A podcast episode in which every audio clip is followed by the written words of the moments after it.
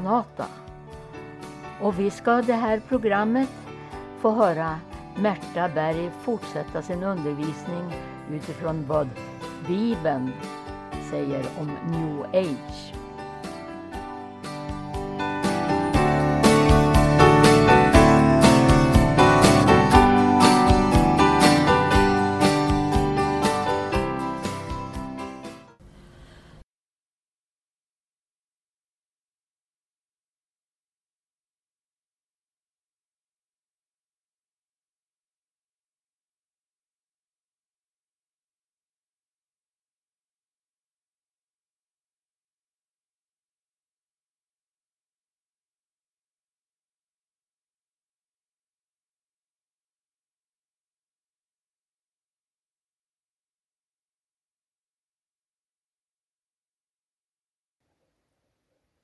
Då är vi framme vid avsnitt 5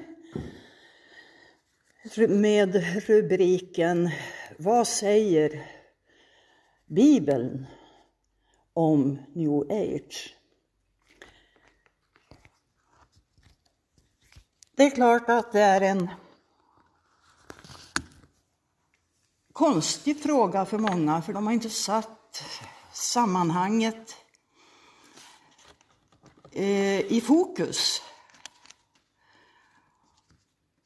Jag vill i alla fall utgå ifrån Guds ord, följa Guds ord när det gäller att spåra den här andemakten som tog sin plats i mänskligheten en gång i Edens lustgård. Andemakten som är mot Gud. Idag vill jag läsa ifrån Hesekiels bok.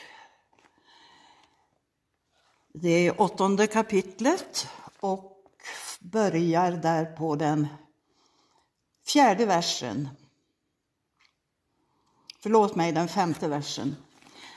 Han sa till mig, du människobarn, lyft nu upp dina ögon mot norr. När jag lyfte mina ögon mot norr fick jag vid själva ingången norr om altarporten se den avgudabild som hade väckt Guds vrede. Han sa till mig, du människobarn, ser du vad det gör? Det är mycket vidriga ting som Israels hus här bedriver, så att jag måste lämna min helgedom. Men du ska få se mer och än värre vidrigheter. Sedan förde han mig till förgårdens ingång och där fick jag se ett hål i väggen. Han sa till mig, du människobarn, bryt igenom väggen. Då bröt jag igenom den och fick nu se en dörr. Han sa till mig, gå in och se vilka onda vidrigheter de bedriver här. När jag kom in fick jag se alla slags bilder av vidriga kräldjur och fyrfotadjur, liksom Israels folks alla avgudar inristade runt omkring på väggarna. Framför dem stod 70 av de äldste i Israel, och Jasanja, Safans son, stod mitt ibland dem. Var och en hade sitt rökelsekar i handen och ljuvlig doft steg upp från rökelsemolnen.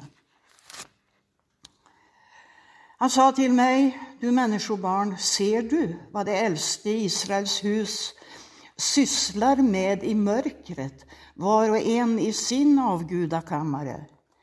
De säger, Herren ser oss inte, Herren har övergett landet.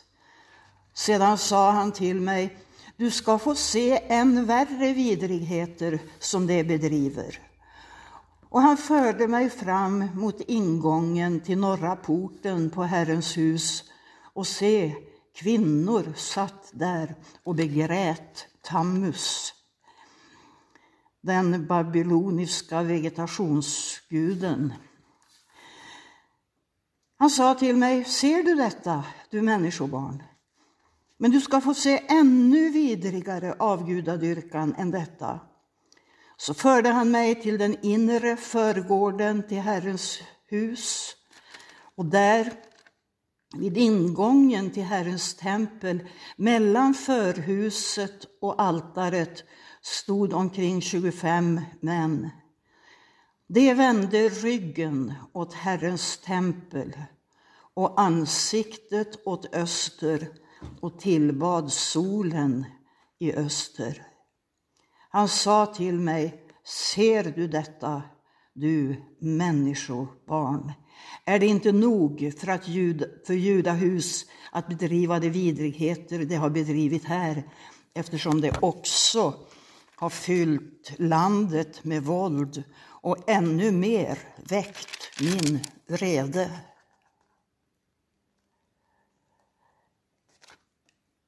I det nionde kapitlet i Hesekiels bok vill jag också läsa några verser. Tre till och med sex. Härligheten från Israels Gud hade lyft sig från keruben som den vilade på och flyttat sig till tempelhusets tröskel och ropade nu till mannen som var klädd i linnekläderna och som hade skrivdonet vid sin höft. Herren sa till honom, gå mitt igenom Jerusalems stad och sätt ett tecken på pannan på de män som jämrar sig över alla de vidrigheter som bedrivs där inne. Till de andra hörde jag honom säga, följ honom in i staden och slå folket. Visa ingen skonsamhet och ha inget förbarmande. Döda åldringar, unga män, unga kvinnor, späda barn och vuxna kvinnor. Ni ska döda för att förgöra, men inte röra någon som har tecknet på sig. Börja vid min helgedom. Vad är det som väcker Guds vrede? Det tycker jag är en fråga som vi borde ta itu med. Eftersom vi lever i den här postmodernistiska tiden då allting är rätt och att varje människa själv avgör vad som är rätt och fel. Så måste vi ändå stanna upp inför det allvarliga faktum om Guds vrede. Vad är det som väcker Guds vrede? Jo, det är detta att man byter ut Herren Gud. Man bryter mot det första budordet. Du skall inga andra gudar ha jämte mig. Varför är det första budet så viktigt? Därför att Gud är skaparen. Det är han som har skapat allt. Det är han som vet hur allt sammans fungerar. Han har alltså kunskapen om sitt eget verk. Men han har också kärlek till sitt skapade verk. Inte minst till människan som han gjorde till sin avbild. Men varför måste vi agera? Varför kan inte vi segla vår väg fram och se till att vi kommer i hamn? Varför måste vi agera? Där vill jag läsa ifrån Andra Korintierbrevets femte kapitel. Det andra Korintierbrevets femte kapitel och jag börjar där. Jag läser den tionde versen. Då vi alltså vet vad det är att frukta människor. Förlåt mig, det är den elfte versen och det står så här. Då vi alltså vet vad det är att frukta Herren försöker vi vinna människor. Det finns också ett annat bibelord som säger att å Kristi vägnar så är vi alltså sändebud. Det är i det samma kapitlet, men jag läser ifrån den nittonde versen. Gud var i Kristus och försonade världen med sig själv. Han tillräknade inte människorna deras överträdelser och han har anförtrott åt oss försoningens ord. Vi är alltså sändebud för Kristus. Det är Gud som förmanar genom oss och vi ber och Kristi vägnar, låt försona er med Gud. Det är anledningen till att vi agerar. Och det här slaveriet, det tar ut sin rätt på människor. I Jesaja 2 så kan vi läsa om hur det här avgudaväsendet bryter ner människor. Och jag skulle vilja uppmärksamma den saken därför att vi kan tycka ibland att livet är så orättvist. Människor drabbas utav svårigheter. Människor får liksom ingen riktig plats i tillvaron. Men det står så här i Jesaja 2, vers 6. Du har förskjutit ditt folk, Jakobs hus, därför att det är fulla av Österlandets tänkande. Det är spåmän som filisterna, det ingår förbund med främmande folk. Deras land är fullt av silver och guld. Oräkneliga är deras skatter. Deras land är fullt av hästar. Oräkneliga är deras vagnar. Deras land är fullt av avgudar och det tillber sina händers verk, det som deras fingrar har gjort. Därför blir människorna nerböjda. Ja, att bli fördriven och förskjuten och förlorad. Det beror inte på en kärlekslös Gud. Men det beror på en Gud som vakar över sitt verk, som älskar människorna och som sätter ner foten, som det brukar heta, när det behövs. När han ser att det kommer in krafter som vill ödelägga och förstöra. Kan eh, titta redan i Första Mosebokens tionde och elfte kapitel. Där finner vi Nimrod, en sonson till Noa som är den första som bygger en stad. Och intentionen med detta bygge, det är exakt samma intention som den Lucifer hade en gång i himlarnas rike. Låt oss stiga upp till Gud. Det är konkurrensen om gudatronen.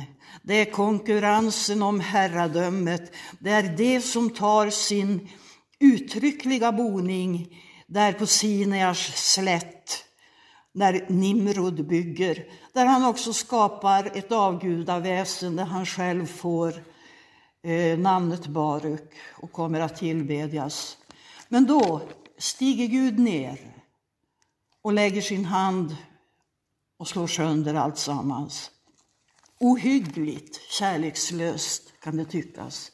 När de hade slavat och byggt och arbetat och så kommer Gud och förstör alltihop.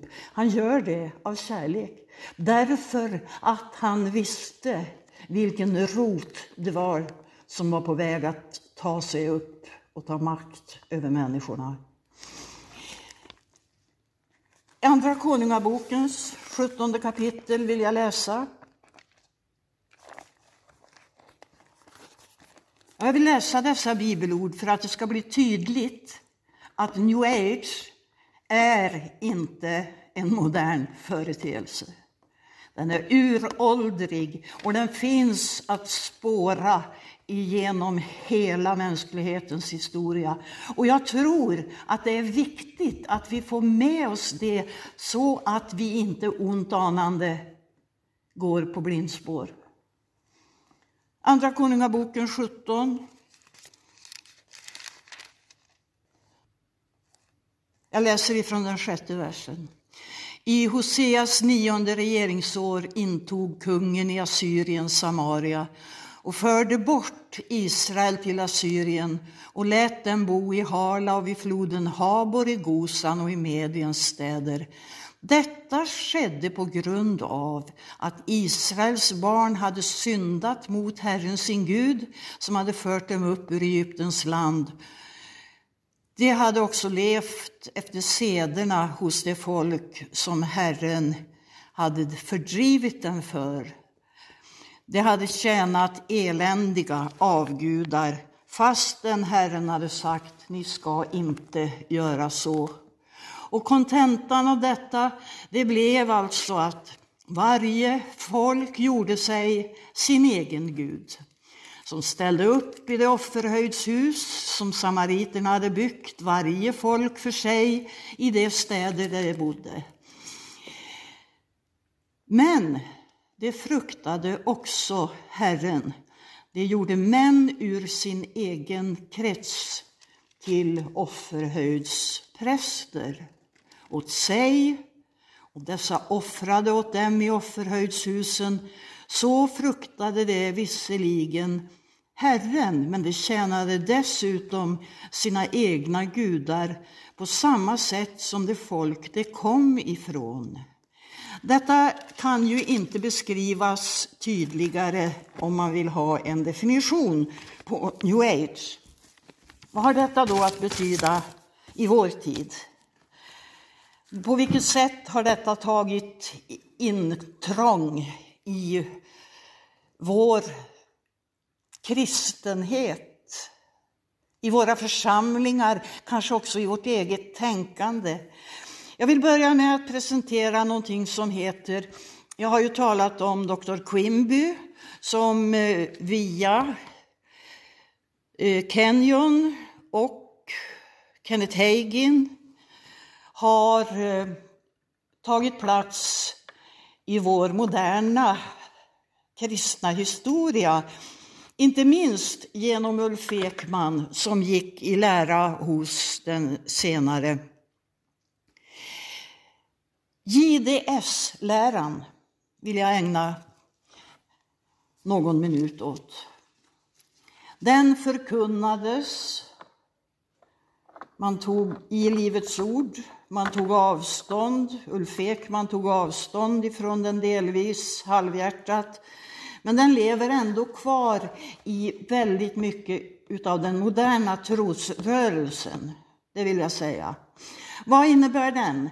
Jo, den innebär att världens synd blev inte lagd på Jesus. Satan segrade på korset och tog Jesu ande till helvetet där han fick anta Adams och Satans natur.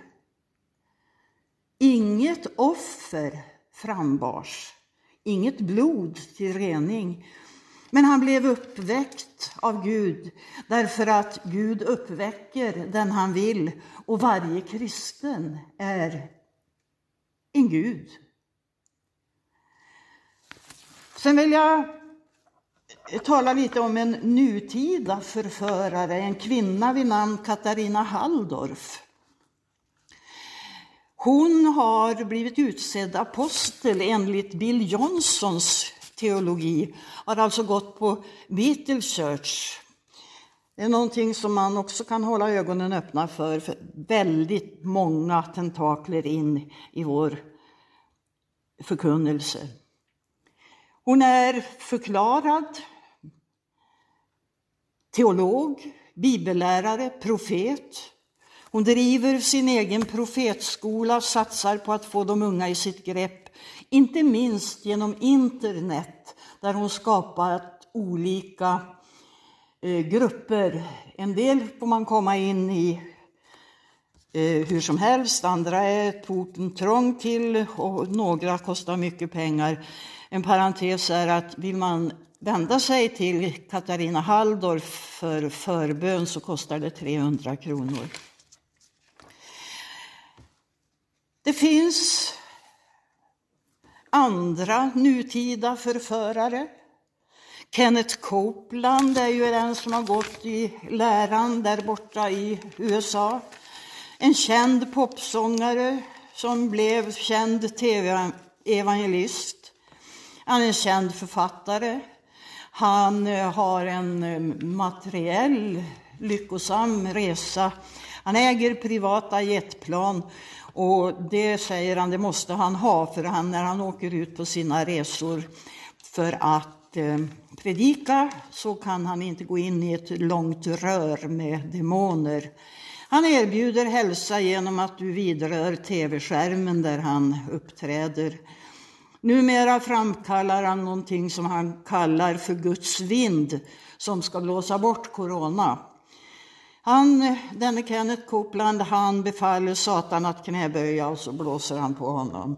Vill du bli eh, alldeles utom risk för corona så ska du betala ganska många stora pengar till denne Kenneth Copeland.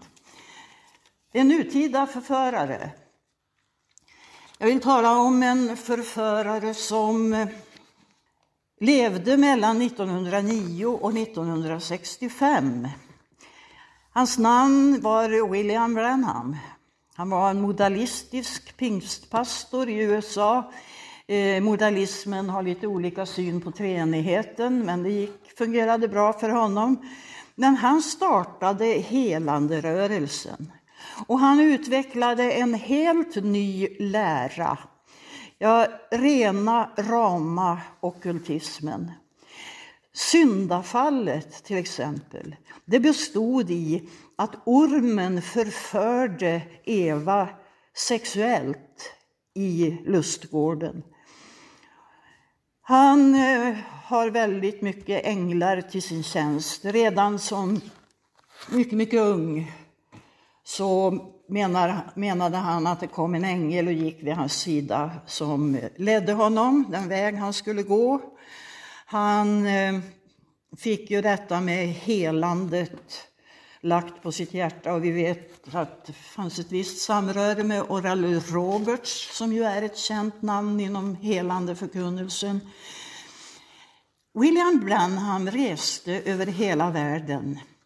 Han reste här i Norden och gjorde succé. Han fick uppenbarelser om vad människor led av, och det sägs att han kunde ta med sin vänstra hand på en människa och genom vibrationer känna precis vad denne led utav. Och det sägs också att människor blev helade. Han var i Philadelphia i Stockholm och eh, Levi Petrus lovordade honom. Han sa att Ingenting hade någon gång varit så underbart i hans församling som när William Branham var där och gjorde sina under. Senare fick Levi Petrus göra avbön på detta när det visade sig att det var en mycket farlig man med en mycket farlig lära. Om du har hört talas om människor som har fått tänderna helade med guldplomber eller att människor har fått en helig ande i form av gulddamm så är det faktiskt William Branham som är pappa till detta.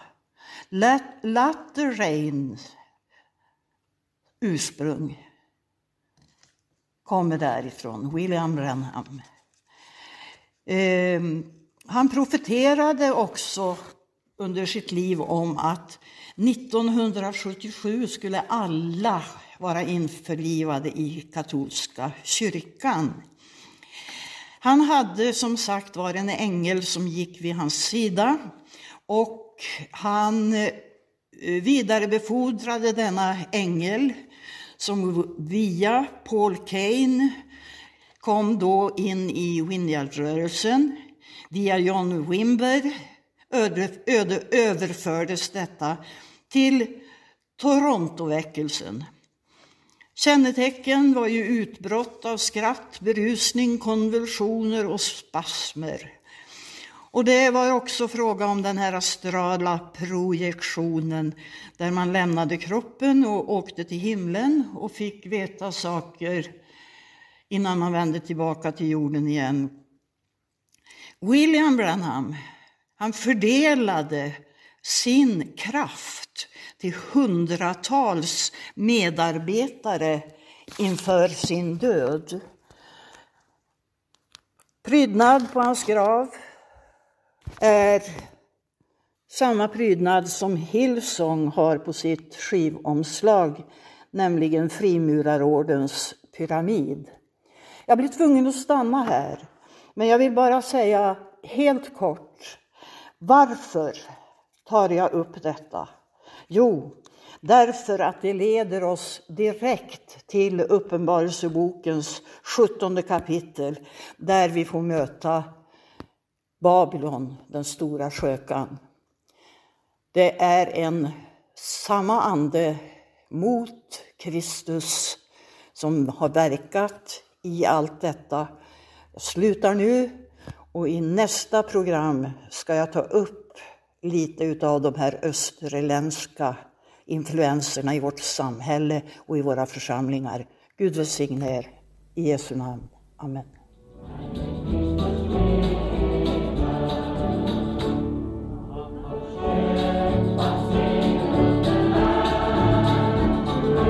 Har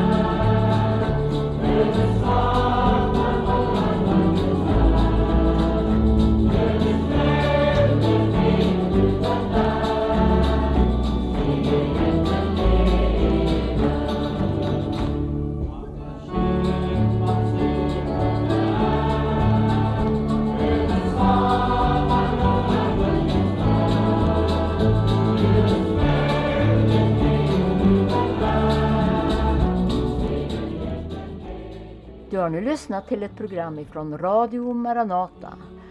Det var Märta Berg som undervisade om vad Bibeln säger om New Age. Därefter församlingssång Kristus lever underbara ord. Vill du ha kontakt med Radio Maranata så kan du ringa 070-201 6020 eller gå in på hemsidan maranata.se där du kan informera dig om Maranatas verksamhet i vårt land. Och Radio Maranata sänder över Stockholms närradio och Örebro närradio varje morgon klockan 8. Måndagar och onsdagar även klockan 18. Gud välsigne dig och välkommen tillbaka till Radio Maranata.